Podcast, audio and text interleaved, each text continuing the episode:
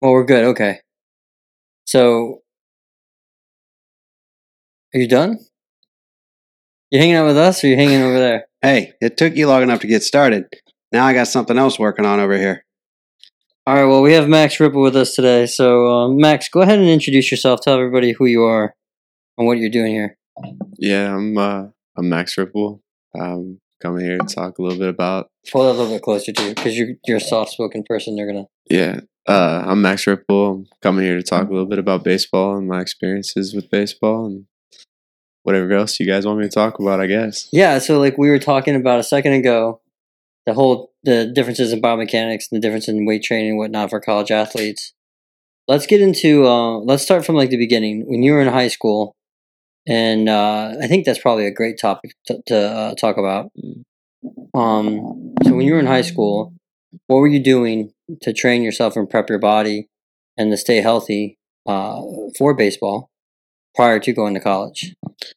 I think it was a little bit easier um, in high school recovery wise after I'd play baseball, just because I remember being able to go out on Saturdays in the spring and play three games in a row on a Saturday and be able to jump back on a Sunday. And uh, so I think my body was just better being younger, being able to handle all that. But uh, uh, having my mom help me out, her being a physical therapist, she was kind of getting me right too on top of that. But uh, I think it was really just the stretches before the game, uh, taking care of my body after. In the Florida heat, it's drinking liquids. It's uh, just really making sure that your body's all right the entire time, and it gets a little bit more in depth when you go into college. So, what did you do to keep your body right, or what did your mom have you do? Uh, I did a lot of shoulder mobility things. Um, my mom would always have me doing T's, Y's, and I's, and uh, I didn't pitch as much in high school. I was more of a hitter, so I think that pitching is really where if you're young and you're pitching a lot, I think you see a little bit more injury or uh, not even necessarily injury, just your body hurting more uh, than if you're a position player. But um, I think those things kind of help me stay healthy all the way through it. All right. That that sounds almost contrary to one of the things that Ray's been talking about the last uh, couple of weeks. He's mentioned the Japan. Or Well, yeah. Let's let's talk about that in a second. But like, Mhm. my, my question was, I was talking to another uh, coach about this, and it kind of goes into what you're thinking about the, the Japan story. But um, the discussion was, you know, when we were kids in high school, there were only like two people maybe in the state that were throwing like in the 90s from high school. All right, and how, now how fast were you throwing in high school? I could get it up to 92. Okay. Yeah, they have them on record. They have you on record for like fastballs were like ninety to ninety four. Yeah. Yeah, I, I didn't have the radar gun up. I didn't really. I was a hitter. I I really didn't want to. Every time I was on the mound, it was just see how hard I could throw it, and I didn't care what I was really throwing. I just okay. I wanted I wanted to go hit. Just burn them. Yeah. Yeah. Burn, burn. One, two, Sit down. like, I'm gonna- My turn. They'd say, "Yeah, it's hard," and I'm like, "Yep, I know. Give me the bat. Like I'm ready to go hit." You throw the heat, get out, get Yeah. get, get out of that inning, and go and hit. Mhm. Um. So yeah, that was the question. Like, and now these kids are hitting. I'm not not hitting. They're pitching. A lot of them, a lot of them in the state are pitching 90, 95. Mm. And then when they're in college, you know, we just saw the World Series. There was a, a, a bunch of them that were throwing, you know, 93 to like one kid was throwing up to 100. So like what's the difference? Like what are people doing differently now that they weren't doing when when I was in high school, you know, 5 years ago? Quick question. Who won the World Series, by the way? That College World Series? Yeah. Ole Miss. Ole Miss. Okay. Ole Miss took it in two, the first Okay. two.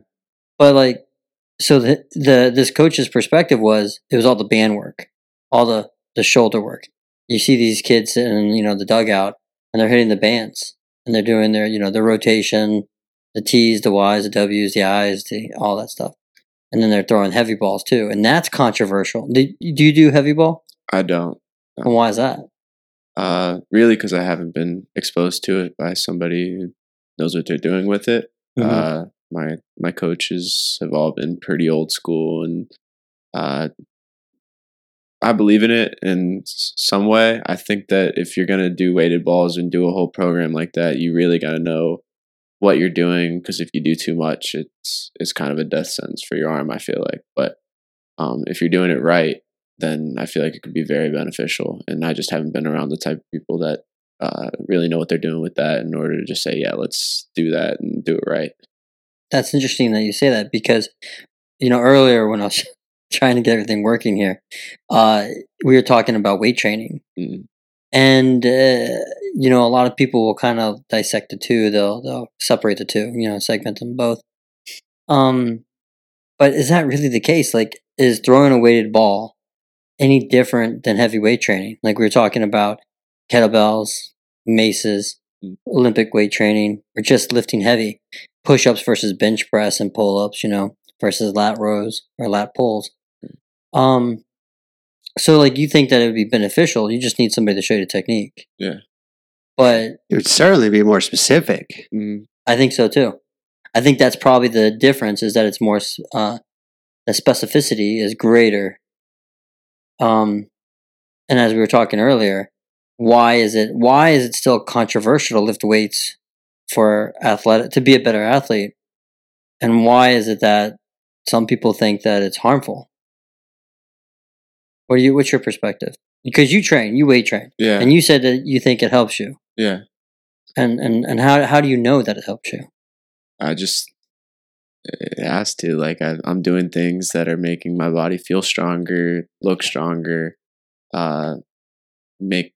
I'm testing. I'm doing testing throughout the entire year while I'm lifting to actually see those results of my body moving faster, and uh, I think that that's hard to test with weighted balls because it's kind of a thing you kind of just like you got to jump right into. If you're doing weighted balls and you're throwing weighted balls, you can't really ease your way into that as easy as easing your way into weightlifting. I can pick up a 45 pound bar and work on form really well, but if you're throwing the weighted balls, you you're picking up the exact weighted balls you need to, and you're you're throwing them, even if you are working on the form, and so that's causing wear and tear, whether you're doing it right or wrong.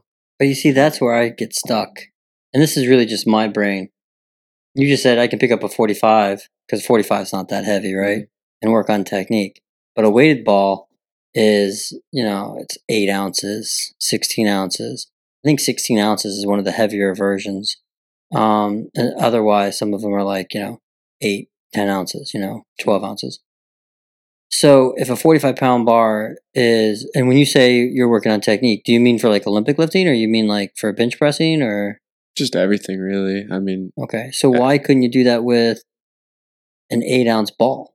Work on just technique. How And heavy is the is the baseball? First of all, Five ounces. yeah. five ounces. five- Okay. Five ounces. So my question is, why couldn't you start with a six ounce ball, work on technique?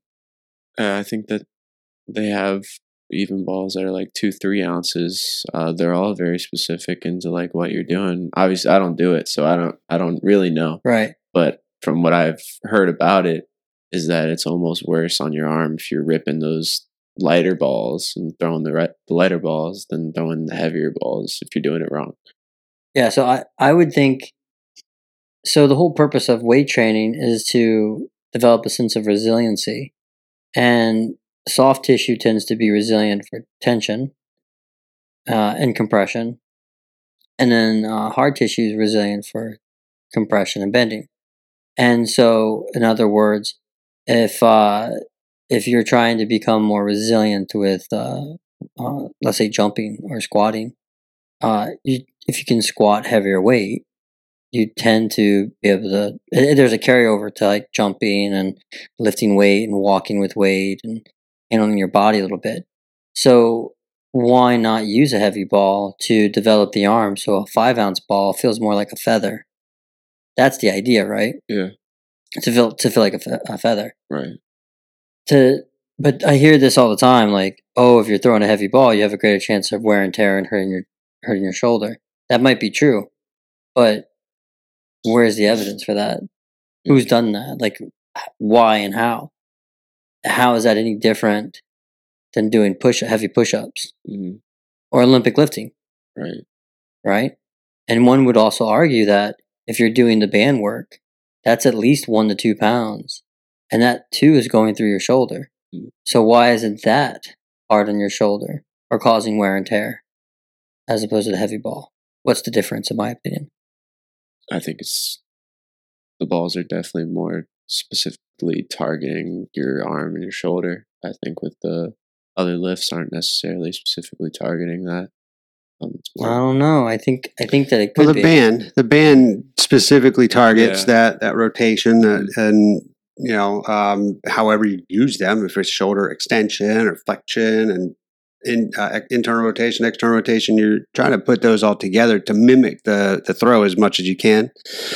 Throwing a ball, of course, is the motion. yeah, Um, I I would I would think that the, the concern for injury, wear and tear, throwing your arm out would probably come from just overdoing it. Well, by either throwing it too many times um, past the threshold of where the muscle needs to recover before it can tolerate anymore, or trying to throw a ball that's too heavy too soon and then just ripping it after two, three, four, five throws or something like that.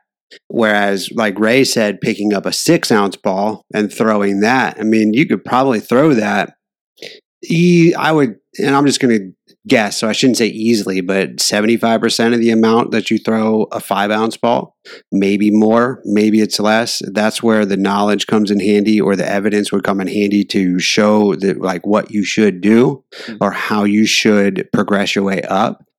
But an ounce, given it is a can be or is could be a big difference. So it doesn't sound like a big difference. Um, I don't I don't know how Ray. Do you know?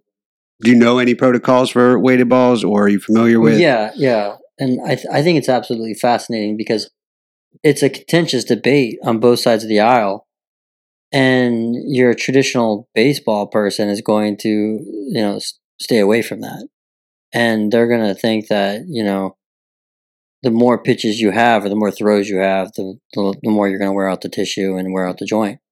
And then there's others that will basically the other side of the aisle basically say no no no you're you're you're creating resiliency of the shoulder, so it's less likely to break down. So that goes to what you were talking about earlier about uh, the Japanese discussion. hmm Talking to these coaches, and this coach says, you know, I had a couple buddies that you know, one played in Japan, one coached in Japan, and uh, the Japanese they have a different mentality when it comes to training.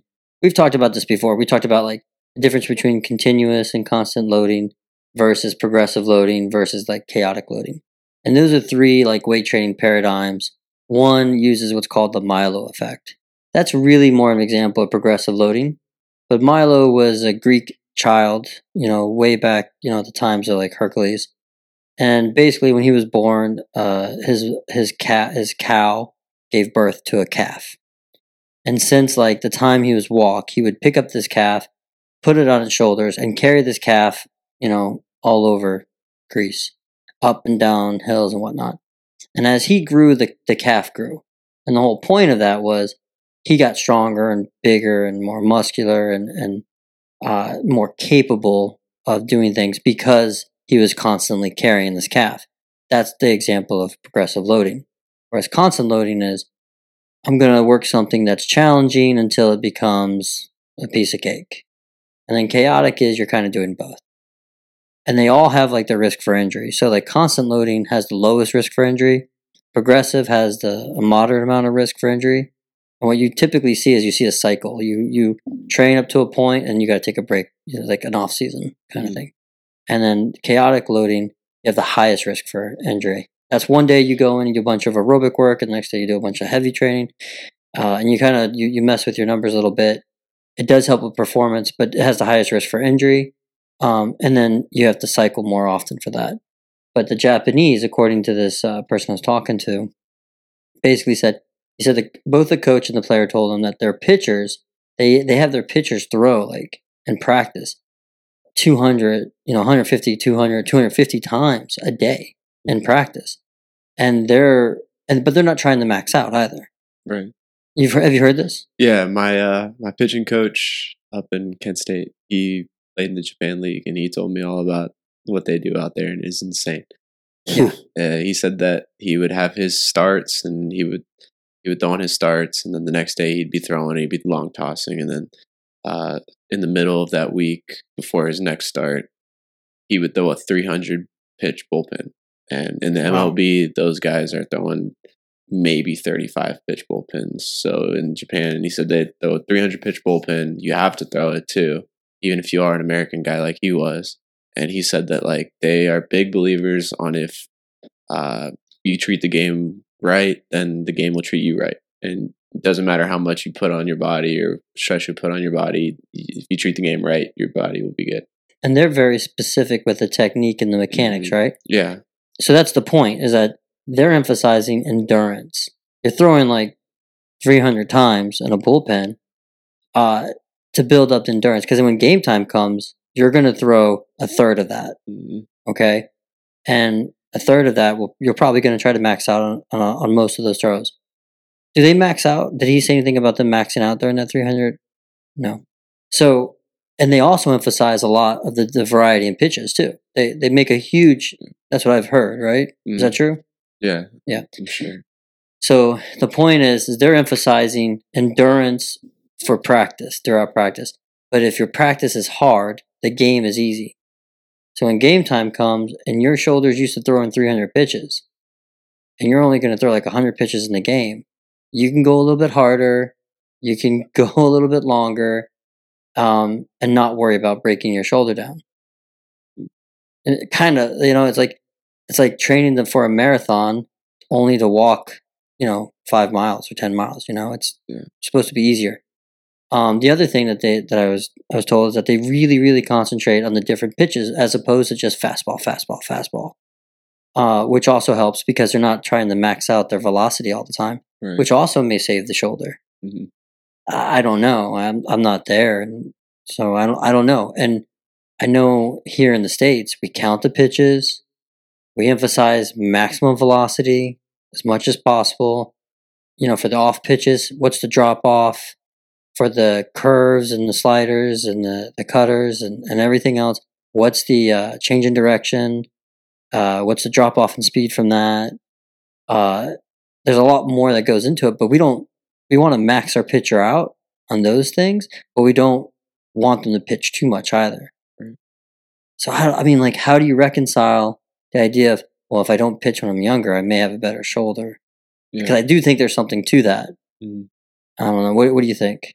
Uh, I think it's just obviously if you're younger, not necessarily not pitching when you're younger can lead to you know have a healthier body. I think it's staying athletic and being able to have those movements when you're younger, um, and then it will translate when you when you're older. So like for me, I mean, I pitched in high school, but like I didn't dedicate a lot of time to pitching. I uh, until I got to college and dedicated to actually seeing how I was moving down the mound and uh, you know how where my arm was coming out and uh, my release point and stuff like that. And so I kind of just in high school was really focused on staying athletic and you know having a, a whippy arm, athletic arm that's moving quick and I didn't really try to do too much mechanically. And what I realized in college is when you start doing different things mechanically, it goes away from what you're naturally doing. And when your body gets put in a different spot where it's not natural, you start to feel some pain or some aches and things like that. I think that's a good. Uh, uh, well, let's come back to that. What do you think of the idea of like the training regimen, regimen, and um, Japan, where they're emphasizing pitch? You know, uh, uh, the quantity of pitches, so you have endurance. What do you think about that? I think it's just different for everybody. I don't, I don't think there's one one thing that's going to work for everybody. Uh, some people might be able to handle that. Some people might not. I I don't think that I would like doing that at all. I I like after I throw. I like the next. If I throw more than like thirty pitches or forty pitches, uh, I'll be sore the next day, and I like to take that day off. And but I know people that they throw that many pitches, they like to go out the next day and throw the ball as far as they can. Uh, Mhm. So it's it's kind of just your own body, your own f- like feel for it, and I don't really think there's necessarily too much of a method to it. I think whatever your body really feels and the quickest way you can recover from it works. Do you, do you think that maybe if you went out and threw 100 pitches, that those that your resiliency for the first 30 would get better? And then maybe you could go even you know maybe 60 pitches before you wear out. Do you think that that like i don't know like i don't know do you think that maybe that philosophy because i tend to like that philosophy that if you treat your body right you're mechanically sound you got the right technique and and practice practice should be hard focus on your endurance and then when game time comes game time's easy it's easier for you and you don't have to focus on all those little things and your arm will survive you'll be fine. But i wonder what the injury rate is with japanese pitchers. I wonder how many of them go into pitching after like a year of pitching they're no longer pitching or after like you know so many weeks of the bullpen they can't go. Right. i don't know. I don't know. But they they do pretty well it sounds like. Yeah, and I'm not too much of a believer in that either because I'm I think that the game of baseball at the major league level is changing a lot for pitchers and I think that it's going to start going to what we see with like the Rays doing a lot where it's bullpen days.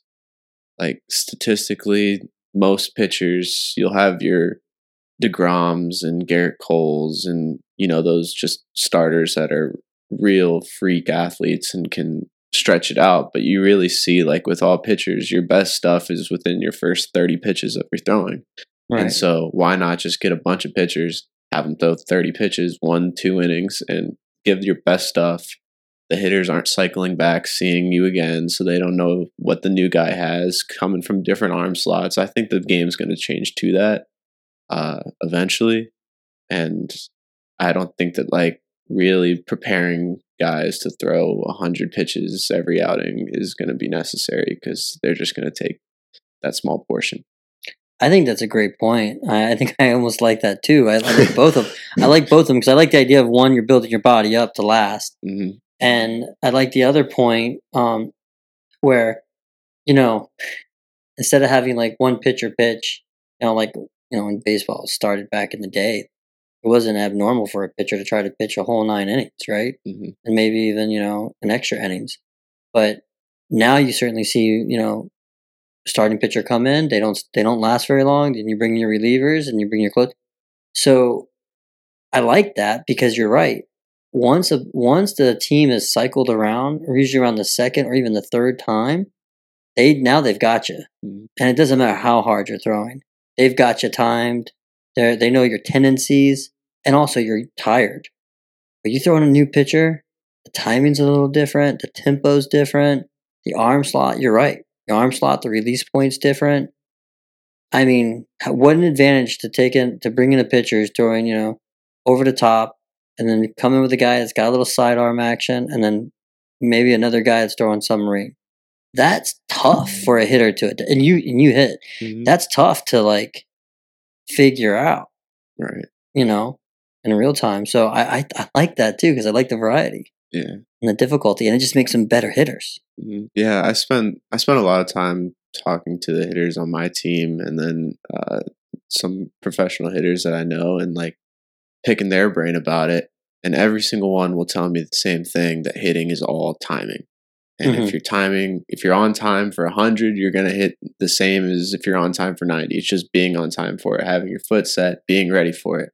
So I think that like any way that a team can possibly find to mix up timing, they're going to do. You know, Right. like if if that means take a pitcher out after one inning and put in a new pitcher who does something a little bit different coming from here and the timing's different it's it's just going to throw it all off because that's the hitters nowadays it's their whole approach they can tell you everything they want with the hands if you're on time for the ball you're going to hit it Right. And so do you do you have a tendency to manipulate your tempo? yeah i uh i try to stay consistent with things while i'm throwing in practice and stuff but while i'm on the game or in the game uh i'll change things up a little bit i think i have that in my mind of like knowing what the hitters are really looking for timing wise and i know what at least my team, they're like their ticks in their head are for timing, trying to find timing. Uh, so I kind of just will f- pitch off of that. Uh, if there's a runner on base, uh, they're taught hitters are taught count. They come set, count mm-hmm. U C L A, and then the pitcher will go. Like most pitchers, just that's their natural like old go. You know, it's always on A. So hitters are know like are there knowing that he's probably going to pick it up then, and then base runners are knowing okay, like that's when I got to be ready to steal or you know take Right. extra whatever. And so I'm I'm more of a guy that's like I'm not counting that out in my head, but I have that in the back of my head, and I'm changing things. And in my wind up, I'm maybe taking my time on some and uh, maybe working a little quicker on others. So let's let's let's that acronym uh, is great, and I know what you mean by that. You know, as a as a runner, you're coming out into your primary, you're going into your secondary. The length of the lead off is predicated on whether it's a right-handed pitcher versus a left-handed pitcher, and then you're looking at what you see left ankle lift. They lift that left heel, they've got to go. They can't drop that left heel because now it's a balk for a right hitter, right-handed hitter. Hmm. That's what you're talking about, right? Yeah. But you see that right ankle, you see that right heel lift, you better get back to the bag because they're going to pick you off. So for a right-handed pitcher, but if it's a lefty, it's a different story. However, so the acronym is is awesome, but why not practice the tempo when you're practicing the bullpen? So that way you can get like a little bit more mastery of like, this is what my tempo looks like when I'm in my windup and how I can manipulate that to throw the timing off of the batter. And here's my tempo. I can change my tempo coming from the stretch when I have runners on. Why not try? Why not try that? And why, as, as opposed to staying consistent, or is that what you mean by being consistent? You're practicing the tempo even in the pen. Yeah, I mean, sure, I, I practice the tempo, but I don't dedicate as much time to it uh, because I'm more trying to stay consistent with my arm path and being on time with my arm. If I'm going to do a bunch of different things timing wise to get that ball home quicker, I'm going to make sure that my arm's in the right spot in order to do that because sometimes, me personally, I tend to have my body go first and my arms behind. And when my arm's behind, it's late. I get rotational. I fly out. You fly open. I miss up and in, uh, or arm side and up. And usually that's when I'll see I get stress in my bicep. Mm, And so for me, a lot of that is just being on time with my hands and getting my hand where it needs to be at release at when my foot strikes. is that how you threw in high school? You were talking about whipping the arm. Is that how you, that's the rubber band effect essentially? Body goes first, Yeah, arm is whipping around. yeah. I look a- look back at some videos of me throwing in high school, and it was all body first, and then just arm. It wasn't really too much getting into my legs and using that. It was more of just my body went forward, and my arm had to speed up and catch up with my body. And that that worked well in high school, but now it's starting to hurt you a little bit. Yeah, it's just inconsistent. You can't really Mm. uh, get consistency through that.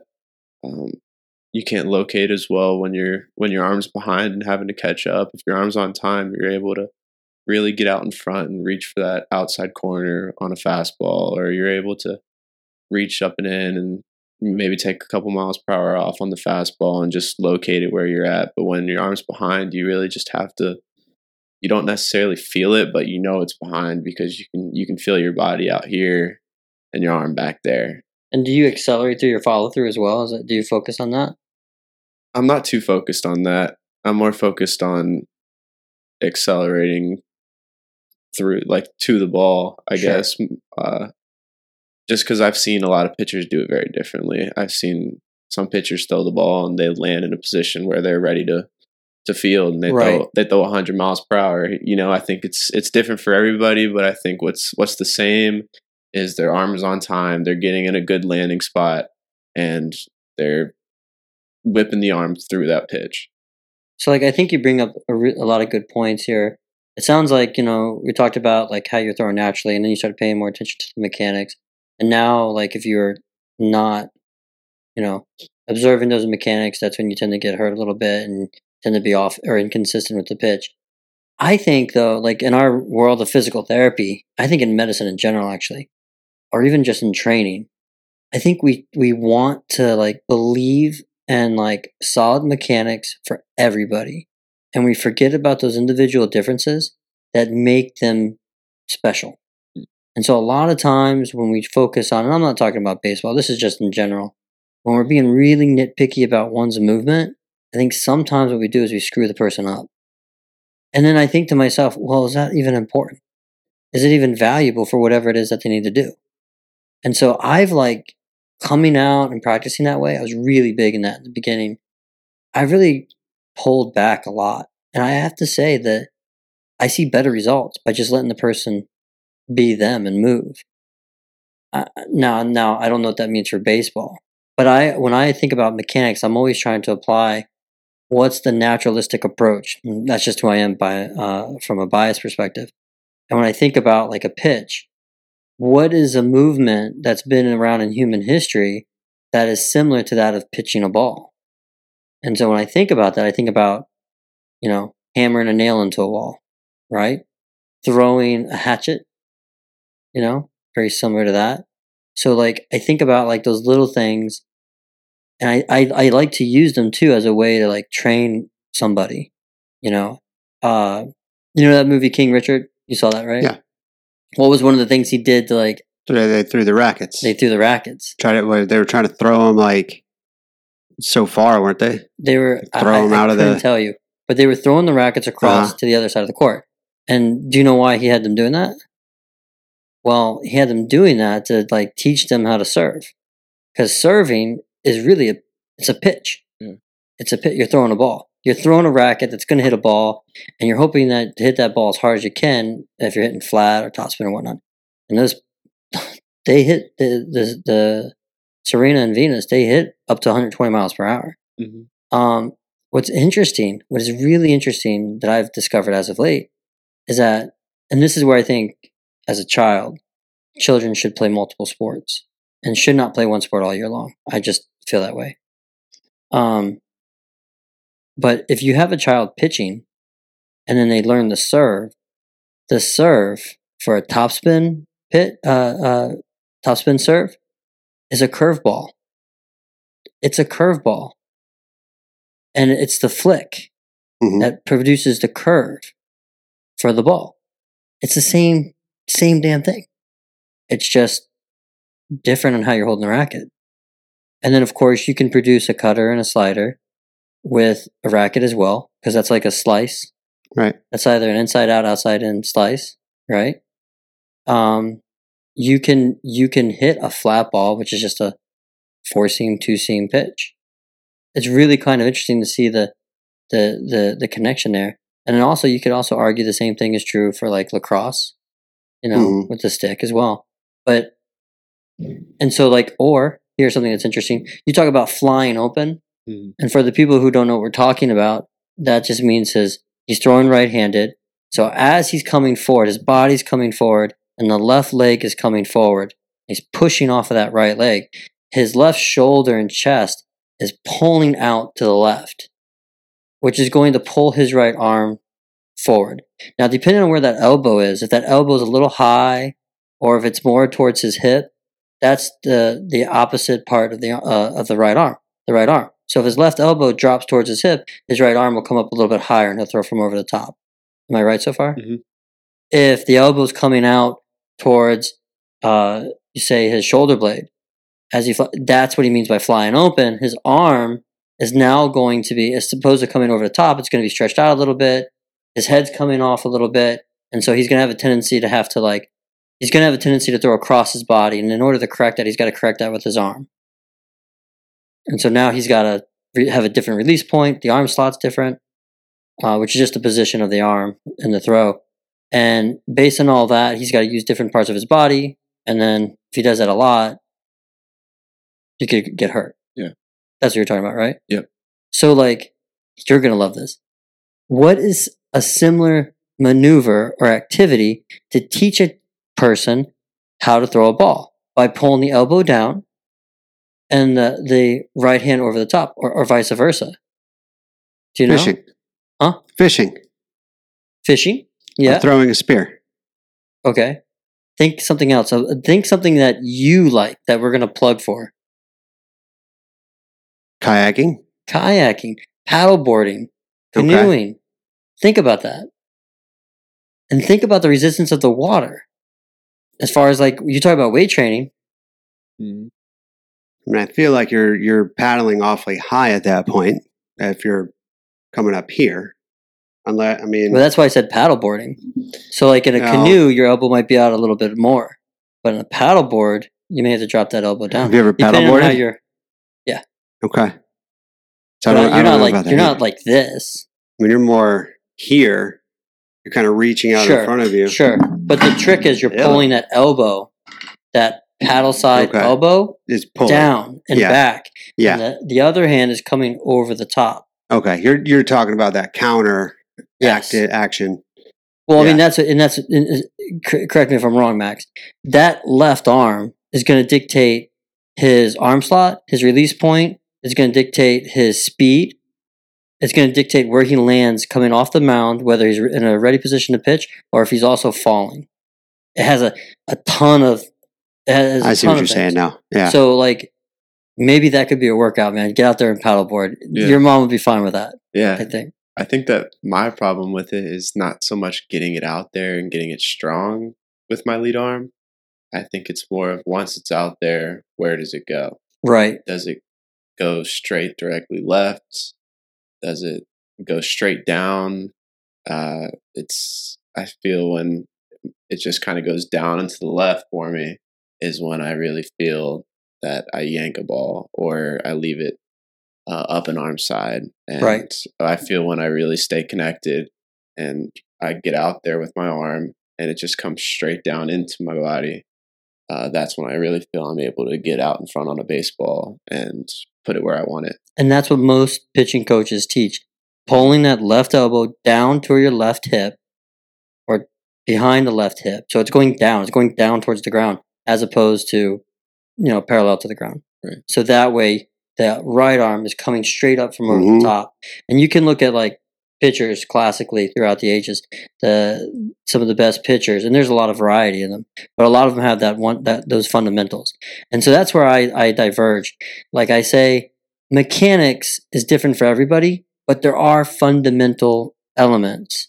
And it's true of like everything, you know? I do feel the same in tennis. I, I for myself as well as I've been been taught, but that serve when you are coming over the top, you throw the ball up, and when you're coming across, that other hand is coming more straight Right. down as I'm coming through. And I can tell when it feels good, when it feels the best. My best serves are almost when I'm like, yes, tucking that hand in, and that does feel good. If it's like way out here, yeah, I'm pulling something. I'm pulling that ball somewhere. Um, and, and think about the position of your right arm. It's either coming straight up from over the top or you're coming out here. mhm. And that changes the trajectory of the ball, it changes the angle of the ball, it changes so many different things. And if you're trying to slice that ball, that's a harder slice as opposed to coming over the top. So like pitching is very similar in, in regards to those type of things. Um, but when I talk about like so these coaches that they talk about those little fundamentals, I think I just think some things go too far as far as like everybody should do this. Everybody should stand this way. Everybody should do that. Um, and so when I say like use paddleboarding as a way to train your arm, that's not necessarily just because of the resistance of the arm. It's because of the whole technique. I got you. And Yeah. you get the technique, then you can start to pick up the resistance, the, the speed. Because when you start picking up the speed, the you're going to get tired first of all. But the water is like great resistance. It's going to very, it's going to give you a ton, especially if you're going like you know against current. That's going to really work your arm, and that's a strengthening perspective, as well as an endurance perspective and a mechanics perspective. But who knows? I mean, it, you know, somebody out there is like, "What the fuck is this guy talking about? He's gonna kill all these pitchers and he's gonna wreck the arm." Well, I'm just hoping that Max is, is, is still can pitch after this. After we're done talking, if Oh, we if you didn't done. screw up his head too much, No, he's gonna be thinking about every. No, I know. yeah, but I think these are the concepts that pitchers are now using, which allows them to throw harder at high school and in college. But you're right about hitters. They had Jaxon Wiggins, man, for um, what was it for Arkansas? Was it for Arkansas throwing against Ole Miss? Yeah. He's throwing averaging. He's averaging 98 to 100 miles an hour. Yikes. Six six, and I want to talk about that in a second. Six six, throwing averaging about 98 to 100 miles an hour. And at first, these hitters are kind of struggling. You know, he gets out the first inning. Those hitters are like, man, that guy can throw hard. Second inning, they didn't even cycle around. Second inning, they're hitting him. They're timing him. Mhm. And once they start hitting him, just as hard as he's throwing the ball into them, just as hard the ball's coming out Right. towards towards the field. And they just, I mean, they just loaded the bases on him. And then of course they're like, well, this isn't working. We got to pull him out. Do you think that was batter adjustment or maybe his was he still hitting the same speeds? Probably, right? No, he was. He was, he was Okay. still, it it goes back to what Max was saying.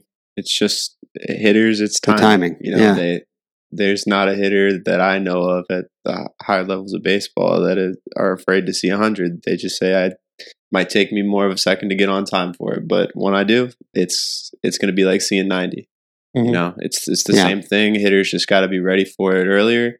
The separator for those pitchers, and where I think you see the better pitchers is, are those guys that can throw hundred, but can also snap off a ninety mile per hour slider that plays Right. directly off the same arm path, Mhm. uh, yeah. coming out of the same spot, release point wise, Right. and is tunneling really well. I think that's where you see a lot of the success with those guys that throw Right. hard. Even with the guys you see that throw 90, 85, like I've I've known some pitchers who throw 85 but know how to throw a cutter off that 85 that's 80 miles per hour and it looks just like it until it gets to your bat and they're very successful and I think that that's the separator for those types of pitchers is that Right. at the higher level, it's the guys that can tunnel their stuff, they tunnel their different pitches and get them to move. That movement's so important too. Mhm. Like, and then having a drop off. You know, throwing 98, getting that batter used to like three pitches at 98, and all of a sudden you throw like 79 mile an hour changeup. Right. Like that. That's right. You know, and and that's my point. Like this kid was throwing heat. He, Yeah. you know, he's doing that one thing, and you have pros that are like salivating to draft him. Can you see that heat from the bench, like the batters in the bottom of the lineup? oh yeah, Can Oh, you yeah. tell the, the how fast, and then adjust your timing before you take your first at bat? Yeah, and then being on deck, uh, right. those hitters, You step or two, mean, you you see those closer, yeah. guys, they get a as close to the plate as possible just so they can Okay. get in there and get the feel of being in there and Right. the timing. Uh, I see a lot of hitters that go up to on deck and I feel like how it used to be in the older days is that hitters went up there and they grabbed th- three bats or some weights and swung it Mhm. around and tried to get their hands to be quicker. Now it's like you're seeing guys go in there and they might not even have the bat in their hand. They're just up there They're watching. thinking, when do I need to get my foot down when I'm in there? And when do I need to get my hands to go? It's- That's that's interesting. it's big timing now. And Yeah. if you're on time for the fastball, you're going to be a good hitter. And if you're hitting it in the opposing trajectory, which I want to talk about in a second, if you're hitting it in the right trajectory of that ball, the angle of that ball, it doesn't matter if you hit late, early, or on time, you're hitting the ball. hmm And of course, I mean, if you hit it late, you might foul it off, but then again, you might hit it late, you know, oppo taco into the opposing field down the line, which is a hard ball for a righty. You hit it down, you know, down first base. That's a hard first base line. That's still a hard ball to field. That's you're on base. Or if you hit it, you know, if you pull it, if you manage to pull it and it goes down third base line, well, now you got like a double on that.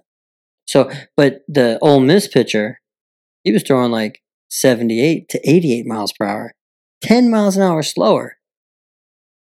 But the difference was, yeah, he just a good pitcher, left-handed pitcher. He he wasn't striking everybody else out, but he didn't have to.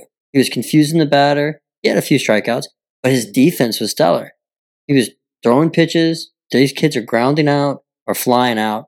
Innings over, and like three, four bats, and then all of a sudden they, you know, Ole Miss comes up the bat, and they brought their bats. They they came on at the right time. And okay, 9,800 miles per hour. I'm ready for you. If I'm going pro, I'm going to see it anyway. Yeah. So I, I think it. I think that's really interesting. And that was something else I wanted to say. Wiggins is six six. Mm. The tall pitchers are like the dream. But this is where I find it very interesting because, like, in a lot of sports, your tall, linky athlete tends to have a ton of power. Yeah. ton of power, and they're not necessarily muscular. You know, they're not necessarily bench pressing lots of weight. They're not squatting a ton of weight, but they they they. I think it's that lever. I think they have that Right. long length that just adds to that power. And I see, I, I was watching uh, a high school team hitting, and this one kid steps up and he's like ripped, bulging out of his you know jersey and whatnot, and he hits the ball. He hits the ball well, did all right. And then the skinny little kid who's a little bit taller than him walked up, you know, and the kid's like making fun of him because he doesn't, you know, you got to get some size. You're talking about size, tall, skinny kid and he starts raking the ball. He's tearing the cover off. I mean, he's hitting this ball. He must have hit out of like 20 pitches. He must have hit 12, 13 over the fence. He was just raking it. And his line drop, I mean, he was sick in the left center, right center gaps. And he walks away, and, and then like the other another kid that was watching is like, "That's why you work out, Jeff. That's why you know, that's why you work out."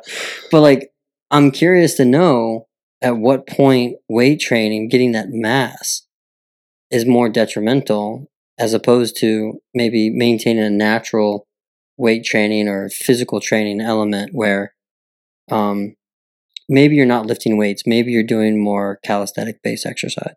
Jason Momoa is jacked. He doesn't really lift weights. Guy goes surfing and mountain climbing and does yoga. Like there, I think there's something to it. You you know, lifting your body weight, holding your body weight, controlling it. I think there's more to it. And I think that permits um, more athleticism necessarily as opposed to doing Olympic lifting. But that that I don't know yet. That's just me. That's where my mind's at right now. What you got anything on that? No, n- nothing more than I, I had before. Really, Okay. I think that absolutely does not hurt you to be strong uh, and as strong as possible. Ain't nothing wrong with getting strong. Yeah, nothing wrong with that. Trademarked. Adam Meekins. Yep. Love that guy. Um, okay, so we're talking about these hitters, and you know, I, I tell my kid like when they hit, don't just swing the bat, like swing through the ball. And I've like, I'm going to make my kid do this. I I try to again naturalize the movement. When else do you ever swing a bat? And so when I'm talking to these kids to teach them what a bat is, I say, "Have you ever knocked down a wall? You probably have. Your dad. I mean, your hmm. dad's. You've knocked down a wall with a sledgehammer before, right? Yep. That's what a baseball is. You ever like chop down a tree? That's a baseball swing. Obviously, it's more complicated than that. But imagine like that's what Max. I'm telling. I'm giving you like advice about Rocky. You go out, chop down a tree, put it on your shoulder, and use it as a paddle to cross a river. and you're going to be throwing 100 miles an hour, and you'll be hitting the, the cover off the ball. Too. No, I'm I don't know. But like that's those are the analogies to tell my kid. I'm like, you need to chop the tree down or knock the wall down. And I do think that like using a sledgehammer develops because the sledgehammer is heavy and it's mm. it's like like if we're talking baseball, it's barrel heavy, it's ended heavy. You know, same thing with an axe. It's heavy at the end. So if you can handle that, and then you pick up a baseball bat, it might feel a lot lighter. And then next thing you know, that acceleration to chop down that tree or knock down that wall, that bat speed only increases. Same thing with tennis, Joe. Same Right. thing. Do you guys do you ever ever throw wrenches? Because I heard if you could throw a wrench, you could throw a ball. I'm sure. They got some pretty big wrenches. Like those big red ones with the dial and you spin it. Yeah. you should get into plumbing, huh? Yeah, a plumber's wrench. That's what it is. Oh man.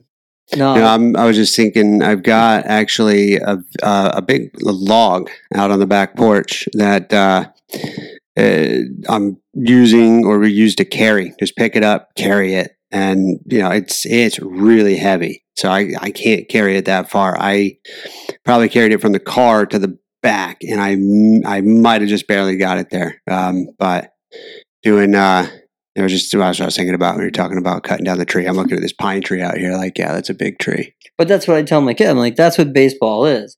You're not just trying to like hit the ball, you know, because you don't want it to roll over and pop up. You're trying to hit through the Mhm. ball, like you would try to chop through the tree. So the ball has, you know, you know. And for my kid, I, I say, I think this is something that's very interesting.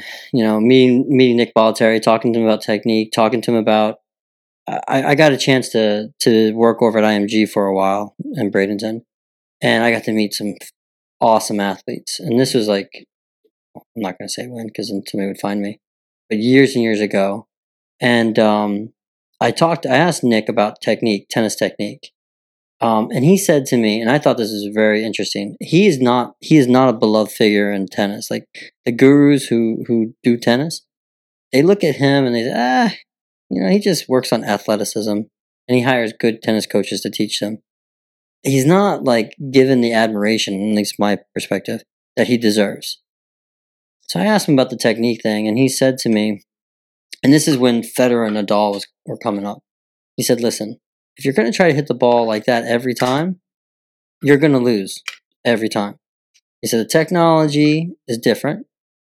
The the ball, there people are hitting the ball way too fast and hard than they did 10 years ago, 20 years ago.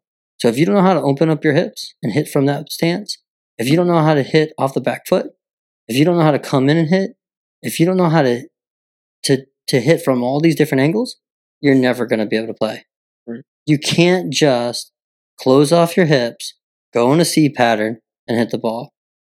And then there was something where he was like, and don't worry about your backswing. Your backswing does not determine anything. And, and this has made so much sense to me. Um, the backswing does not matter. It doesn't matter how far you take your backswing. It doesn't matter how fast you go through your backswing. What makes the difference is from the point of contact through your follow through. If you hit the ball and whip your hand, whether you have a backswing or not, that's what's going to accelerate the ball. That's what's going to give it power. Now, if you come through quick with the backhand, I mean your back your um your backswing, come through quick, and you continue to accelerate through from the contact of the ball into the follow through, you're obviously going to have a better, more power. Mhm. But the backswing doesn't determine anything. And I think that's one of the fundamental differences that we see in baseball. Same thing with stances. Everybody stands has a different stance. Everybody holds the bat a little differently. But what's the fundamental? They kind of rock onto the back leg to load. They drop their hands into position. And then they, they, they actually, when they come down through, they come through. A lot of people talk about inside out with the hands. That's like the big thing. And having the barrel come behind and whip as opposed to extend and push. Yeah.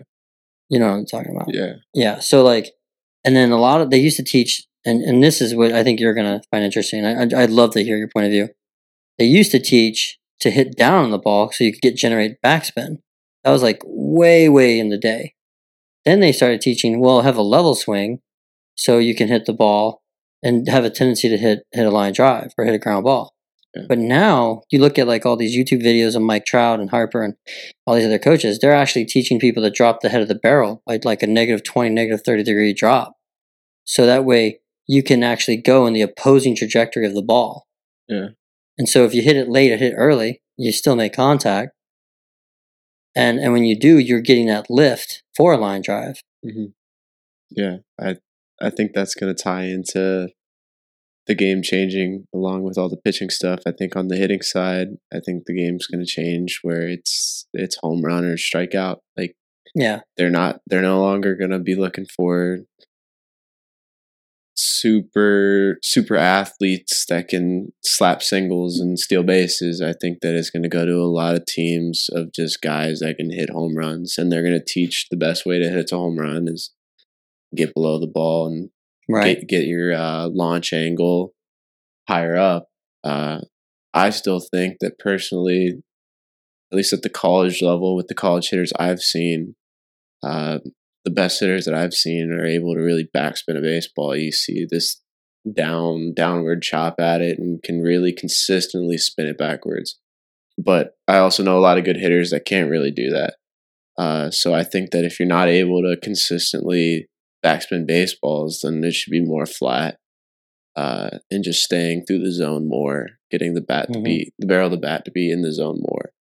Um, What do you think about the launch angle of that 20, 30 degree drop as opposed to hitting more at the horizon, the, you know, zero degrees level off? yeah, I think it is. It is crazy difference from what it is before, and it's definitely like we're gonna see a lot more home runs because of it. It's But what do you think about that for you as far as like, or as far as like the better hitters? Yeah, I think I think the better hitters should still focus on hitting down the ball and backspinning it. Hmm. Um, I think that's that's just uh, the the quickest, easiest way to get to a baseball is hands here, point A to point B, down on a baseball. Um, but obviously, if you're trying to hit a home run every time, dropping the barrel down, getting the launch angle higher up is definitely the better way of doing that. Uh, and that's how the game is going to change. I'm sure of it. And that's the Ted Williams effect. Don't worry about low to high, worry about high to low. Mhm. Chop down on the ball so you get on base. Right. And it's interesting, yeah, because you know the Mike Trouts, the the better hitters, the Schwarbers and all them that, that worry about the launch angle. It's either fly out or home run. And I guess you could easily say that the MLB cares more about the home runs because that's what people want to see. Mm. And that's why we're going to kind of pull back on the shifting. Whereas if we still permitted the shifting, I think it makes for better hitters because they learn to hit everywhere on the field.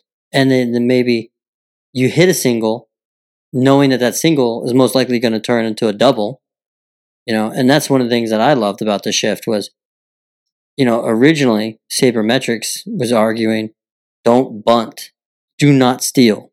Those are terrible. If you are thrown out less than, um, I mean, more seventy five percent or more of the time, or or if you are less than seventy five percent uh, likely to steal, I mean, to, to to win the steal, less than seventy five percent likely to win the steal, okay, every time is actually a detriment to steal.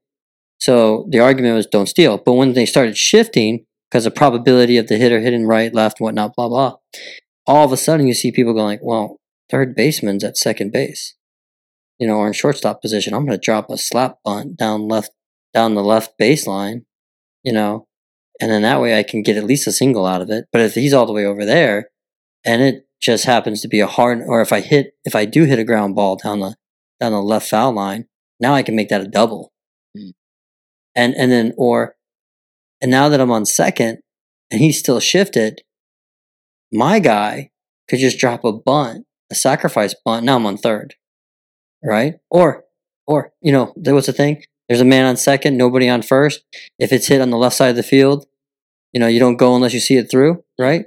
But if, if the third baseman's in shortstop territory and there's nobody on third, why not drop a slap bunt down third down third base and then go? You can almost steal and go. You know, I mean, it's it's perfect. It's it's and but they took that away. Yeah. And so now it goes back to what you're saying. It's probably because they, they want to see more home runs in traditional ball. But I think that would have been more ex- a more exciting game. Yeah, I think it, uh, it changes the way college baseball is as well. I think that all the rules and uh, things that they're trying to change to make Major League Baseball more appealing. I think a lot of things are awesome, but it's it's changing college baseball, and uh, you're seeing a bunch of guys in college baseball who are hitting four 400 every single year and they're all Americans and they're not getting drafted and they're not playing professional baseball and it's because professional baseball scouts and the way that it's gone they they don't care if you're hitting 400 unless you have 20 home runs with it or 15 home runs with it they Right. want to see they want to see you hit the long ball and they're not so so much on hitting for average uh they definitely professional scouts like you know the toolsy athletes. So if you got a great arm or if you got a great speed, but it, you really see it with hitters is is home runs. Does that mean that they don't really care about the on base percentage either? The OPS, OBPS. Yeah, I probably not. I just from like personal what I've seen is I've seen a ton of great hitters and the probably the best hitters that I've seen aren't playing professional baseball right now are just done with their careers and a couple of them are all Americans that hit over 400 every year and they're best hitters that I have seen and the hitters that I know that are in professional baseball or newly into professional baseball may not have been as good of hitters but had 12 more home runs than those other guys. Oh, that's sad. Then. That So- just sounds like people like they're not playing to win, not drafting to win games. they're drafting to develop. If they can get those guys to hit that many home runs at the big league level, then it's a great success and they're superstars, you know. But if you Mm-hmm. you got a guy that only hit the, hit 400 through 40 or 50 55 games of college baseball and they only had three home runs sure they can get on base but they can't hit the home runs uh, i agree with it to a point but sometimes you see guys that are just on base all the time and Mhm. uh, that's that's part of the game is getting on base for those guys that are hitting Right. home runs uh, Exactly. and I- I feel like- have both. I feel like they're scared to get let guys like that get into pro ball just because they're not hitting the long ball. I think that they're so wrapped up into that, and I think that average goes a long way as well. Sure. I, I think that like as far as that's concerned, I mean, what you're saying is the fans. It's really more of like a fan issue. The fans want to see the home runs. They go to the games to see the home runs. The owners are drafting these players that hit home runs, not so much to win the series, because the best team in baseball doesn't always win. I mean, let's just be honest. The Dodgers have had some great seasons, and they just can't get through the postseason. You know, Mhm. and so when you say when you talk about it like that, like it's more about drawing the fans in, making the money, and if we have a chance to win, then great. But I I have to go back to the trajectory of, uh, of the swing. I I don't know. I I struggle with the backspin uh, hit and the level hit because you can only hit that ball at one point in time on the trajectory of the ball. I do like the consistency of a you know drop thirty, drop twenty degree barrel because it's on this path, the, the opposing path of the trajectory of the ball. And you're more likely, in my opinion, to be consistently hitting the ball that way. Right. And then it does increase your likelihood for a line drive or a home run. But you drop that barrel a little too much, guess what? It's a pop it's a pop out Mhm. or a rollover. Yeah. You know. So I mean, it is like pick your poison, but I just feel like it's easier and it makes the, the, the hitter that much more consistent. Um I don't know, but that's just me. Yeah. So, um, I don't know. I I do. Do you watch pro ball a lot? Yeah. Did you? Which one do you like better, the college ball or the pro ball? Uh, college baseball. I don't know if that's just because I'm in it, but Yeah, yeah, I think college baseball is just there's a lot more passion in it. Uh, there's a lot more excitement going on, especially yeah. at a time like this when the guys are at like game 75 or 80 in the MLB and they're just in the dog days of the summer for them and it's Right. not like they're they're praying for a 1-0 baseball game win or lose doesn't really matter to them but those college guys that worked you know their asses off to be in that position in game 40 and they're Mhm. ready to go they they all bring it and i think that's exciting to watch I think that you see more pure baseball and college ball too. You know, I really wanted my son to meet you. My uh, he's doing all stars right now, and I don't know if your mom told you that he was in the World Series last year for the Cal Ripken World Mhm. Series, and um, I just wanted to meet you, you know, and talk to you a little bit. Uh, and so his homework, you know, was to watch the College World Series, and you definitely see like you know, pure traditional baseball and strategy and the approach where in college ball, the team that the team that won Ole Miss, it wasn't because they were hitting one, two, three, four home runs a game. It's because they were consistently getting on base. Mhm. They were good base runners. And but their their hitters were just hitting singles. You know, they weren't they, they, they- they were just disciplined, you know?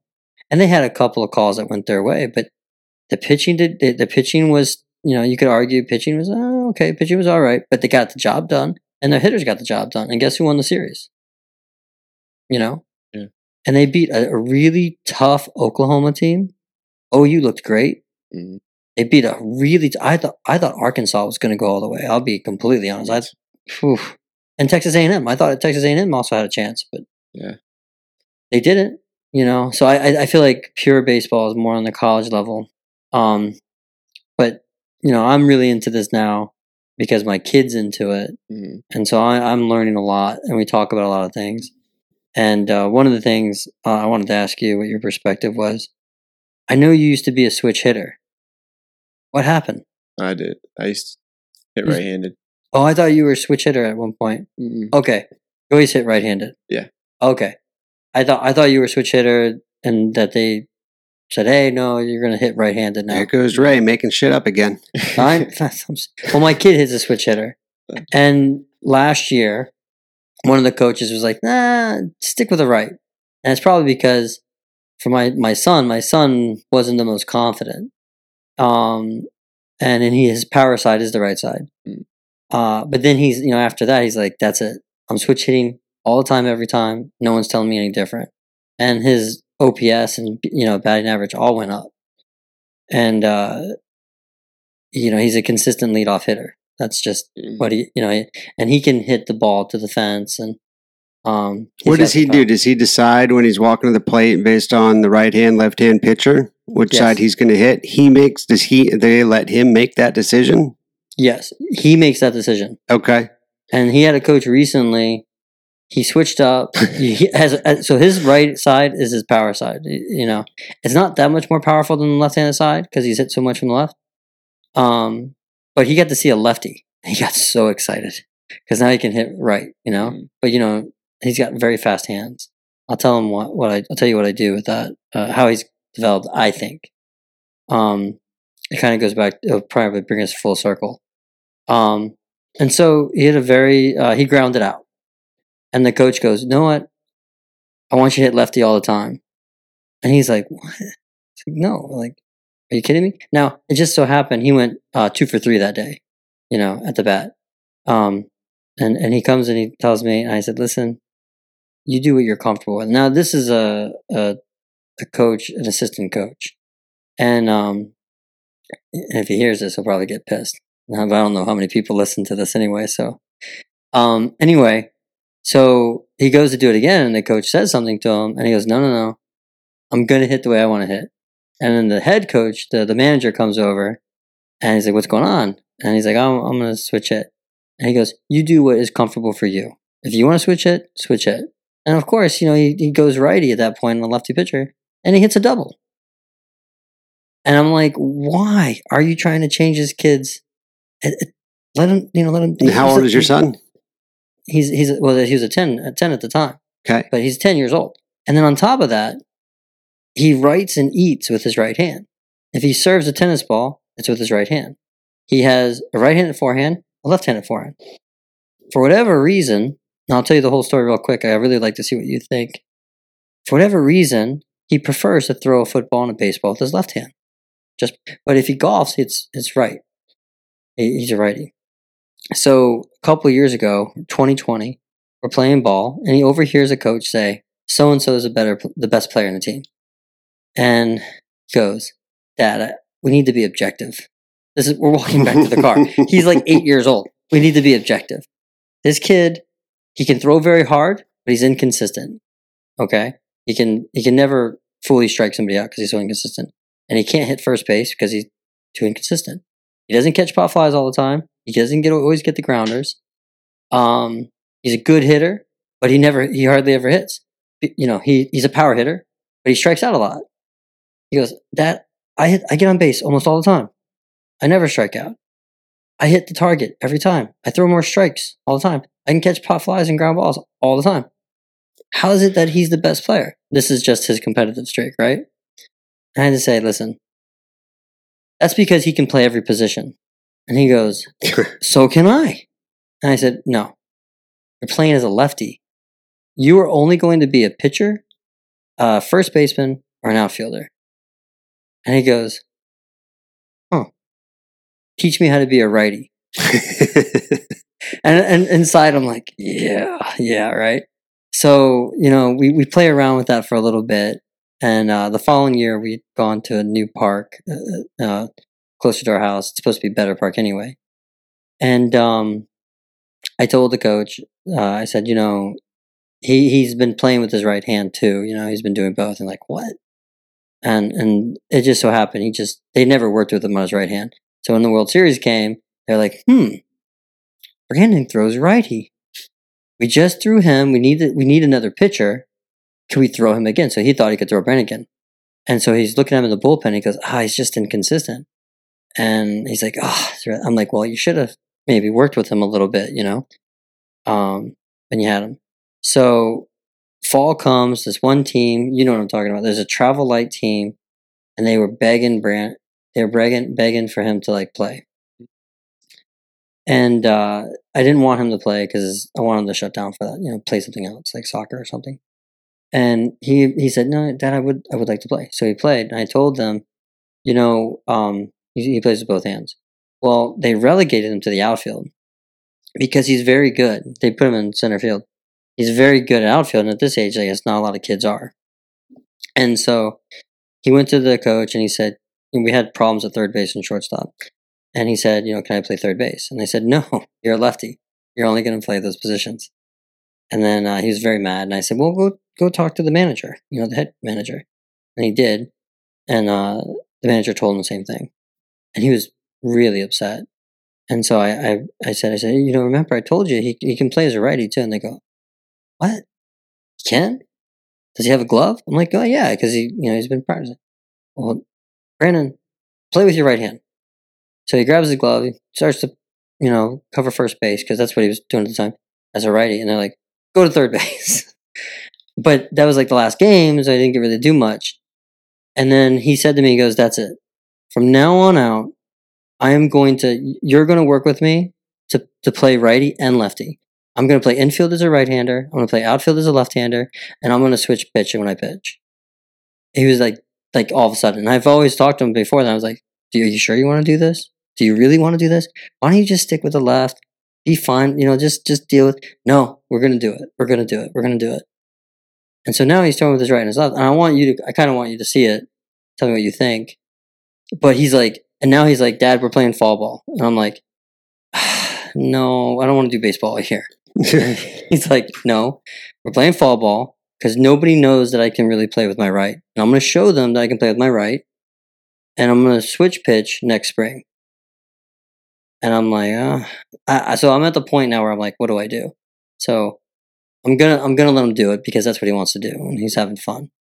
Um, and I I'm just telling him, you know, if you're gonna do it, you better tear it up because mm-hmm. anything less, it just is not gonna do it. It's gonna make you look bad. You have to tear it up. Thoughts? Yeah, that's something I'm not familiar with at all. Like, I don't know what kind of benefits or harm it could do to do both. You know, uh, hitting wise, I think that it's whatever it is that you're comfortable with, do it. You know, if that's going in there lefty against righties and righty against lefties, and that's what you're comfortable with, go in there, trust it, have the plan, be comfortable. Uh, but throwing wise, that's that's actually awesome. Uh, I don't really know too much about it, so you don't think he should probably just stick with one hand and? I don't know because like you're seeing new things come out with baseball, and uh, there's a new guy in the draft prospect list now who's in high school and he's throwing 93 from the right side and 89 from the left side and honestly I look at that and I don't think it makes much of a difference you know? It's they're going to use him as a lefty because he throws harder as a lefty and whatever but it's never bad to have options. I know that, uh, and be able to do more things and be more versatile can never hurt you. Yeah, certain, but it certainly takes away the platoon effect too.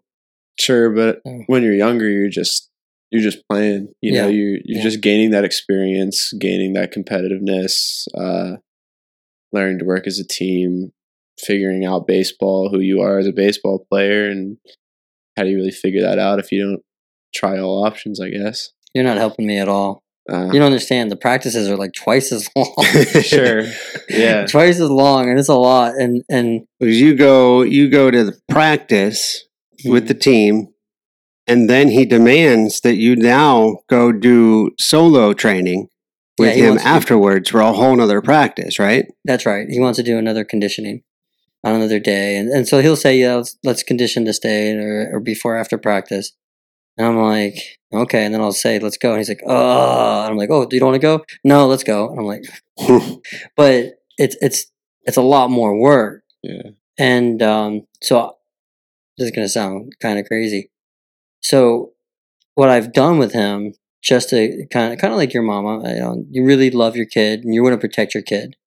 And so, of course, she's going to give you the tools for shoulder mobility. And it really wasn't just mobility, right? Because you're also developing your arm with those bands. Mhm. Um, so that's what I do with my kid. And so from a young age, it's always been like a very thin, heavy, barrel heavy bat. Um, so when we condition, and again, he likes to condition, it's let's swing a heavy bat and we're going to hit heavy balls. Um, and then we'll go to a lighter bat, but still somewhat heavy, hit heavy balls. And we're working on really the contact point and the follow through. And a lot of that is like hockey players make great baseball players, lacrosse players make great baseball players. And I don't know if you know, but hockey players at a young, uh, when they're really young, like I think 15 or, or you know younger, they're not allowed to to pick this tick up for a backswing. They have to go. They can only pull it back just a little bit, and they got to slap it.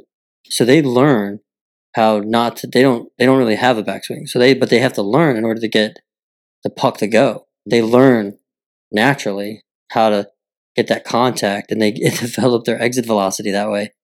Um, so with him, I you know I'm like, okay, same concept. We're going to use a heavy bat, heavy balls, heavy heavy bat, heavy balls. Now we're going to use a lighter bat, regular baseballs, and I'm going to throw them as hard as I can to you. And you're going to have to uh, time it. Because if you can time at this age, I can't throw that fast.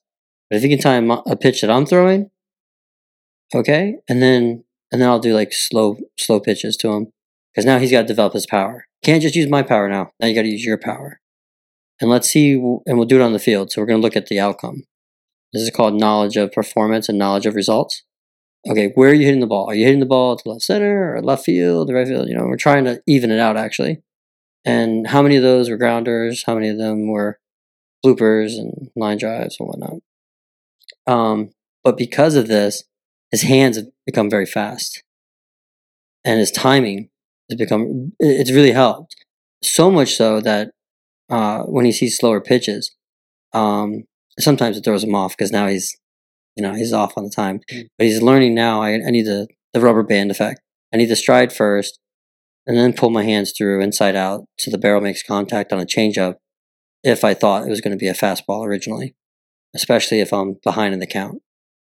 Um, so that's helped him with fast hands. And I've also done heavy ball training with him as a kid. And something simple as like lay flat on your back. Here's as a you know five ounce ball, six ounce ball, and just throw it up to me. But it's my my thought, and and you know he does pull ups and push ups and stuff like that. So we do only calisthenic based stuff. But it's my thought, and we do do long toss. It, it seems like everybody who knows anything about pitching loves long toss. Is that true? I don't long toss, but You don't like long toss? mm, not not really. Why is that? Uh, You're the only person I know who said that. yeah, I I just in the off season longer than what I would normally do. I'll longer toss. I guess not necessarily long toss, but I like being. I gotta throw sixty feet six inches. I like being being able to throw be efficient through sixty feet six inches. And I feel like when I'm throwing that long, I'm like uh, I'm throwing it up in the air and it's Sure. elevating a lot. I want to be like go out to 90 and I want to throw it through 60 feet, six inches and get it to 90. And so, like, I'm always kind of throwing the same distance, even if I am pushing it back a little bit or not. Do you do any window training? Do you throw it through any windows or tires or Uh, any slots or anything like that? not really. Um, not specifically that. I think it's more of just my catcher sits there and shows me the glove, and you know if I hit the glove, it, I won't hear anything from him. If I have to make a move, he'll probably throw it at my feet or tell me. You know, so Yeah. I've had I have some catchers like that that are really good, and you- you'll learn quick if you don't hit their glove. Okay. And what do you think about the new catching techniques that are, they're using now? I like it. You like it Yeah. as a pitcher. hmm I've heard, uh, and you know, I'm around like a lot of traditional guys. You know, nobody seems to like it. I've only met one other person. Like I like it. To me, it makes sense mechanically. Uh, Do you have you seen the changes in catching? No, I, I'm not. I'm not in it. So like catchers traditionally would stay in their squat hmm and they would show the glove and they'd have to stick the catch. And then they would argue you got to frame it. So if it's out here, you're trying to pull it back into the zone. Now, they, it, framing and framing is kind of like framing, right? They, they mm-hmm. call it receiving now, though. Yeah. So what they're doing is instead of staying in the squat, they may start start in a squat, but then they'll go into like a secondary and sometimes even a tertiary position. So then they'll kick the leg out, and so they're in a squat. It's like a hockey. It's like a hockey goalie. They'll kick the leg out to the side, or they'll kneel down on one knee, with the other knee up, and they take their gloves. They'll flash the glove to the pitcher. They'll drop the glove with it still open, okay, to the ground between their legs where the space is. And then they're receiving the ball in a clockwise or up and down fashion. Okay, so if the pitcher throws it inside, they're receiving it inside and pulling it into the zone to present to the catch to the to the ump. And what's really interesting is is that the argument is by doing it that way, you block more balls. What everybody I know says no, you know they, they hate that. They don't think it that they do. But do they do they look like they block more balls for you? It makes sense to me They're because lower to the ground. You're just able to be there. You know, it's right. you think maybe it's harder to move left to right when you're down in one knee, but I don't really see catchers having to move left to right terribly that often. No, no. Uh, it's more of worrying about up and down. That's usually if you're pitching and you're pitching well, your your misses should be up and down to Right. to the spot. Uh, and so, really, the the catcher being on one knee, I see that like it gets him in a better position to work that ball up, the low ball That's up, right. you know, into the zone, or take the high ball and stick it down into the zone, right. stealing more strikes. See, that makes. I see that too, and it makes sense. I don't understand why people don't like it. But basically, instead of starting in the middle, if you think of like Mhm. the zone, like a box, instead of start starting with the glove in the middle, and you as a catcher, you have to be able to read the ball and figure out whether it's going low or going high. Right. So you've got two ways to go. These guys are starting low, and they're working their way up. hmm So it's one direction. So they're not having to guess so much. So, is there a thought about uh, when you talk about framing it, you catch it and pull it back to the middle? Is that because you want the umpire to get or to Right. think that this is where the pitch was, hoping to gleam a strike? Yeah, you're trying to steal a strike. You would think uh, it seems like it would also help that as well because now the umpire isn't seeing your glove move from here out and back. He's just seeing your glove catch the ball or Right. not seeing you catch the ball because it's too so fast. So that that's the- you're down out of there and then just catch.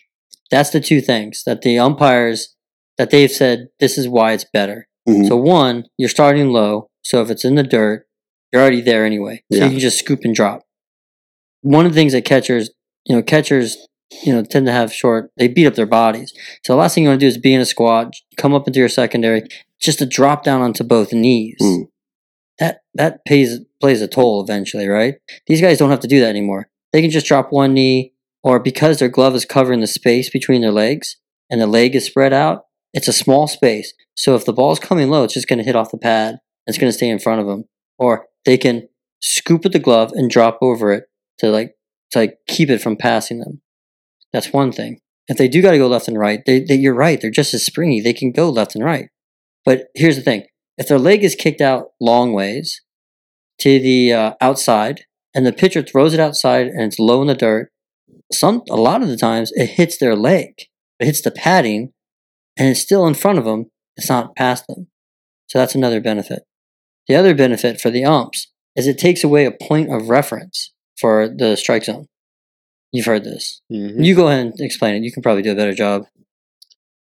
basically like if you're kind of sitting in the same position as a catcher the entire game where you're you're getting to that squatting position you're staying there the umpire's not necessarily looking to see where the ball is crossing it's kind of seeing like where on you know my catcher's body is it entering the zone like so if he sees it shoulder to shoulder on the catcher he's going to be able to say okay this ball that's crossing right here that's a strike uh, if he's like down on one knee and getting to the outside, it's going to force the um, umpire to kind of move to keep up with him. But also, the catchers are able to kind of like sit up pretty tall while they're like down in a kneeling position.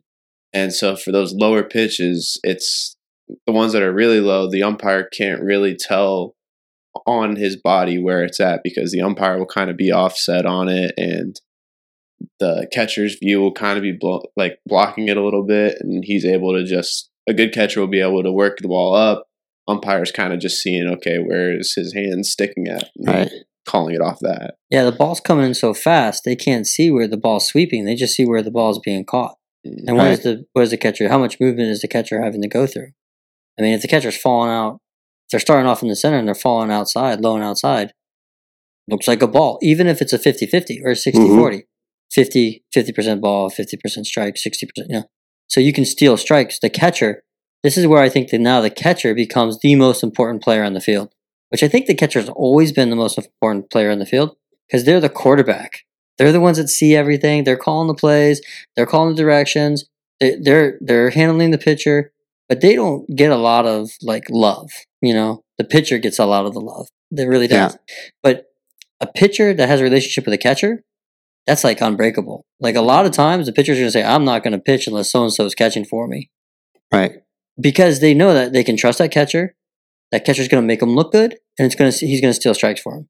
But yeah, so the from what I was heard, Max was that the knees and the shoulders are like the like the the box, the outside lines of the box. The head, and then again the knees is the bottom of the box. So based on where the catcher's catching that ball, that's a strike. But if the catcher's knee is down, the, now that line's gone. There's no reference. If he's taller, now you're right. It's obscured. Okay. And if he's lower, now the strike zone's lower for the ump. So if they're catching it lower and they're receiving, they're doing it, they're doing it clockwise. They're, they're catching it low, coming here. They're not coming all the way up here like framing's like in the middle, in the middle, stick, middle, stick, middle. They're catching it and they're pulling it. They're trying to pull a 60 40 or even like a 70 30 into more of the 50 50. And what's the, you know, the ump might still call it a ball, but you have a higher risk that the ump also calls it a strike. So you turn a 70 30 and the pitcher's like, shit, shouldn't have threw that. To a 50 50, and he goes strike. That's less pitches for the pitcher. So you're saving his arm and you're making him look good. So it's like probably one of the most valuable things, in my opinion. And I don't know why so many people hate it. Because I think it's, I think that's the future. And that's going to, again, it's when I look at it from a naturalistic perspective, you're thinking hockey, you know?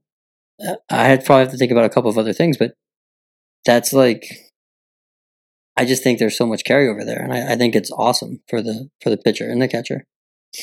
You know, Yeah. so I think it'll hurt the future if uh, they go to robo umpires. I think that's that takes away everything that a catcher's supposed to be, you know, and they'll just eventually just stick whoever back there. If you can catch a ball and have a strong arm, go back there and catch. I think there's a lot more to catching, and it's it's really an art. With the guys that I know, they they take a lot of pride in catching and uh, are really good at it, and you really see a difference between a guy who can really catch it or can kind of catch it. I mean, the catcher is a superb athlete. They've got to be able to receive that ball, try to pull strikes, try to, you know, they've got to be able to. They're also like dictating the plays, trying to read the, the hitter, talking to the coach, talking to their pitcher. They've got to have one of the strongest arms, if not the strongest arm on the team, because they're going to have to throw throwdowns, and it's, they've got to be pinpoint accurate Mhm. on those throwdowns, right? And back in the day when you could tackle the catcher, you had to be like the toughest damn guy on the field. So like, Yeah. you know, it's it's. But I think that's where the future is going, and I'm not liking it. I don't like the fact that pitchers are now specialists; they're not hitting. Hate that.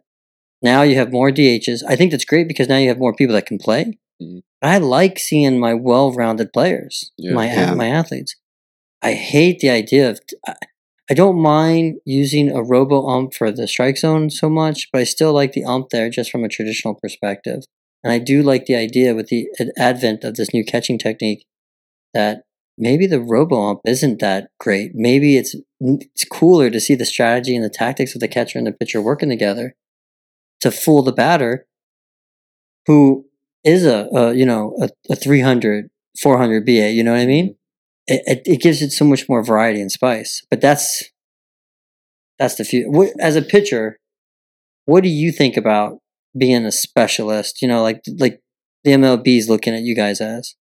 I, I, I don't really like it. Um, just because I think it takes away a little bit of the need that a pitcher would have to have some athleticism. Uh, I know I know a lot of pitchers and a lot of very good pitchers that all they could do is throw a ball from pitcher's mound to home, and they can do that really well. But if you tell them to go out to shortstop and field a ground ball and throw it to first base, they could not do. Ten out of ten, they're messing up, uh, and so they they get really good at doing one thing and doing one thing, and so that's what I kind of tried not to do. Is like I sometimes go out there before practice with our infielders and go just field some ground balls, or if I can't field some ground balls, they always look for guys at first base to so they could throw it across and just like work some athleticism, like do stuff that like I haven't done. When I when I play catch, I'll do my whole catch routine, and at the end of it, I'm throwing from sidearm slot or pretending I'm the shortstop and throwing it from here and there and however I can. Uh, just trying to keep athleticism, and I think that like doing that kind of is pushing it away. They're kind of just trying to make sure that pitchers are just doing one thing, and it's taking the ball, throwing it for the pitcher's mound, and throwing it home.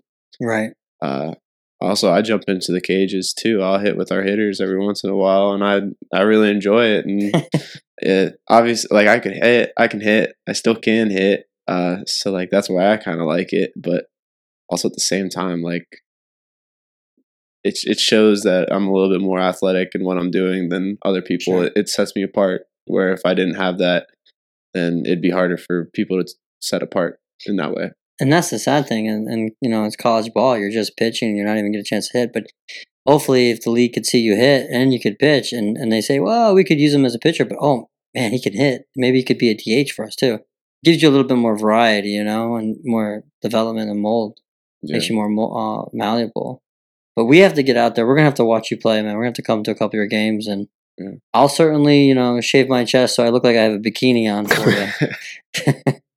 um, I, I can't do that actually. I have, I'm hairless. I, uh, I'll just I'll figure something out that looks really weird. Why don't you just wear the bikini? I'll wear the bikini. I'll grow out like a Fu Manchu. And I'll just show up at the game and I'll, you know, ask for your autograph in front of all your teammates. I'll do it. all right, I think we're good. Um, do you have anything else that you want to say or end with or talk about?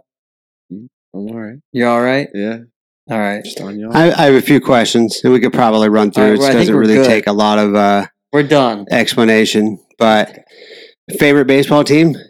Tampa Bay Rays. Tampa Oh, Bay yeah. Rays. Good, good. That's why I wore my Rays hat. My favorite team. Favorite?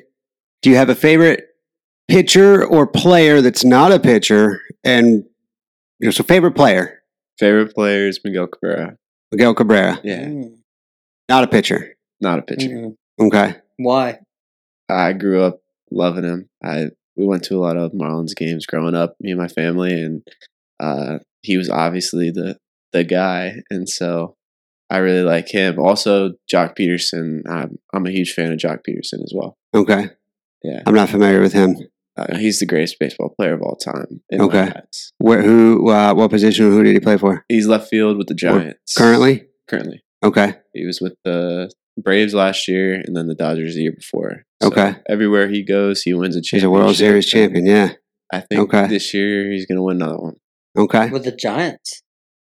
Whoever he goes Yeah, to, he we'll could go somewhere else. We'll see, but Well, I mean, you're right though. The Dodgers, the the Braves, for goodness sakes, you know. I Mhm. mean, and you're right. Yeah. and he was the Mm. difference maker. You're so right. It's kind of been the the joke, but not so much a joke because with me and my buddies, that I tell them Joc Pederson's the greatest player right now and possibly of all time because everywhere he goes, he wins a championship, and that's the definition of great. You know, Yeah. Lamar Odom Robert- too. Robert Horry went to won a bunch of championships with Horry, different teams. yeah. Is he the greatest basketball player of all time? I'm just Wow. giving you a hard time. I mean, or he, I, I don't know either. I was gonna say he was pretty good. Probably, I would think. He's all well, right. well, I'm thinking Odom. You're talking Horry. Yeah, that was that's what I was thinking. I He- said I Odom, he but Horry. like a- He did. Yeah, he won did like 11 eight or nine, or something, like that, right? Okay. somewhere in that, somewhere in that. But every team he would go to, he, he'd always come off the bench. Yeah, This is before your time. He would come off the bench and play, and he wouldn't play a full game. But wherever he went, they just won championships. Yeah, we'll say the Lakers, Mhm. the the San Antonio Spurs, right? Mm-hmm. A bunch of places. whoever else you play for. Okay, so favorite pitcher. Favorite pitcher. Uh, I like I like watching Brusdar Graterol. Okay, Um, he's with the Dodgers. He's he's their closer this year. I think he's out of the bullpen, but I think he's more their closer. He's electric. Uh, he's fun to watch because he he's just a big dude, and everything people say about you know getting a long stride and uh, you know staying mobile. He's the complete opposite. He's just a big dude. He strides about that far when he pitches and just gets his arm up and whips out 102. So ball moves a whole foot. Mhm. He's electric to watch. See, that's something we need to talk about. I wanted to talk about how pitching is similar to sprinting. yeah, we didn't get into Uh, that. we don't need to get into that because I because I, I think about the power when it comes to sprinting, and so like you're talking about the stride. That just reminded me of that. Yeah. All right, what's another? Uh, I had, I did have more. Um, and I had some obscure questions too. I can't remember what those were though. Who has the best mullet in baseball? There you go. Mullet and mustache. I don't even know. Oh, are you growing one out? Are you going to do that? No. It's a I need style. I need a haircut. This is the longest my hair's been a while. You should at least grow out like the Tom Selleck mustache. Sometimes I do the mustache. Yeah. But I don't let it get too long. More of like the the peach fuzz mustache. Yeah. Yeah. Well, now that the peach fuzz mustache, uh, when you grow up, you know, and you're going from like you know the the ladies to the women, it's Mm, going to be the Tom Selleck mustache. uh, Bush it out, you know. yeah. Um, okay, who is the best? Which team is the best team in base, uh, baseball right now? Um Because I know you want to say Rays, yeah. but they're they're uh, we'll see what they look like after the All Star break. Yeah. But they're struggling Rays right are, now. Rays are banged up too. Got a lot of Yeah. injuries. Uh, I think that like overall, just best team with the most talented players is the Dodgers, and Yeah. it's- Again, it's not by chance they bought their team. You know, they knew what they were looking for, and they assembled that super team. Uh, I think the Yankees are a close second, but I don't think they're the best team because they still lose and They to lost the uh, Rays and everybody else. Toronto. Oh, yeah, Toronto. and they don't have your boy. Yeah, Well, I, I thought you were going to say maybe the Phillies No, too, because the Phillies on paper look strong as well. yeah. I'm just. I think that uh, I'm a big believer in the AL.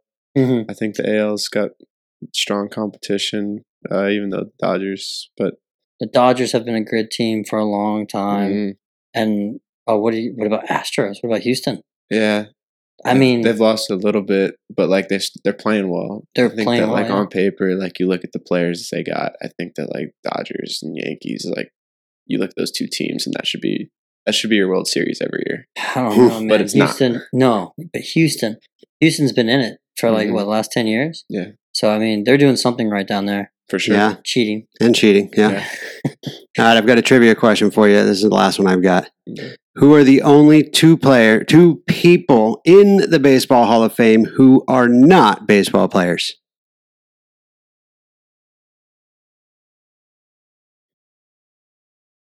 Well, they'd have to be coaches or something, wouldn't they? Is that a thing? You- you know, right? They could also be journalists. I don't even know. You know the answer, right? No, Okay. I feel like I'm. you will. I feel like you'll remind me. Yeah.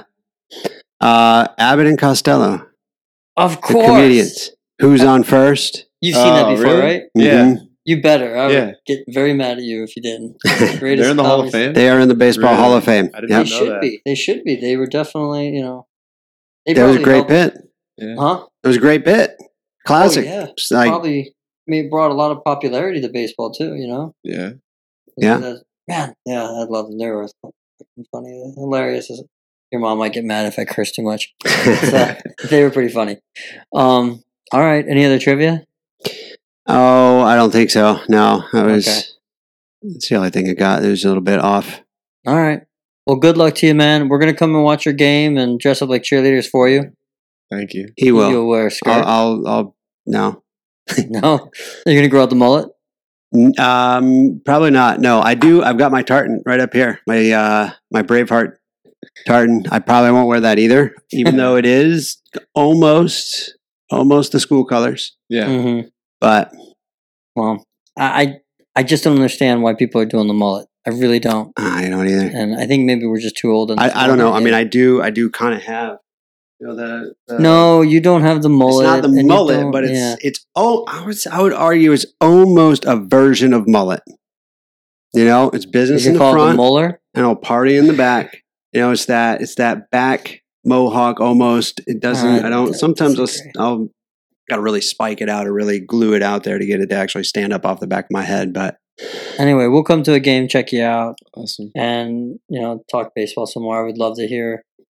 Uh, now that you're down here, I would love to hear if you've changed anything, like how it's gone and how you felt and what it's done with you. So, For sure. all right, man, and um, that's it. okay, thank you for coming. Thank you.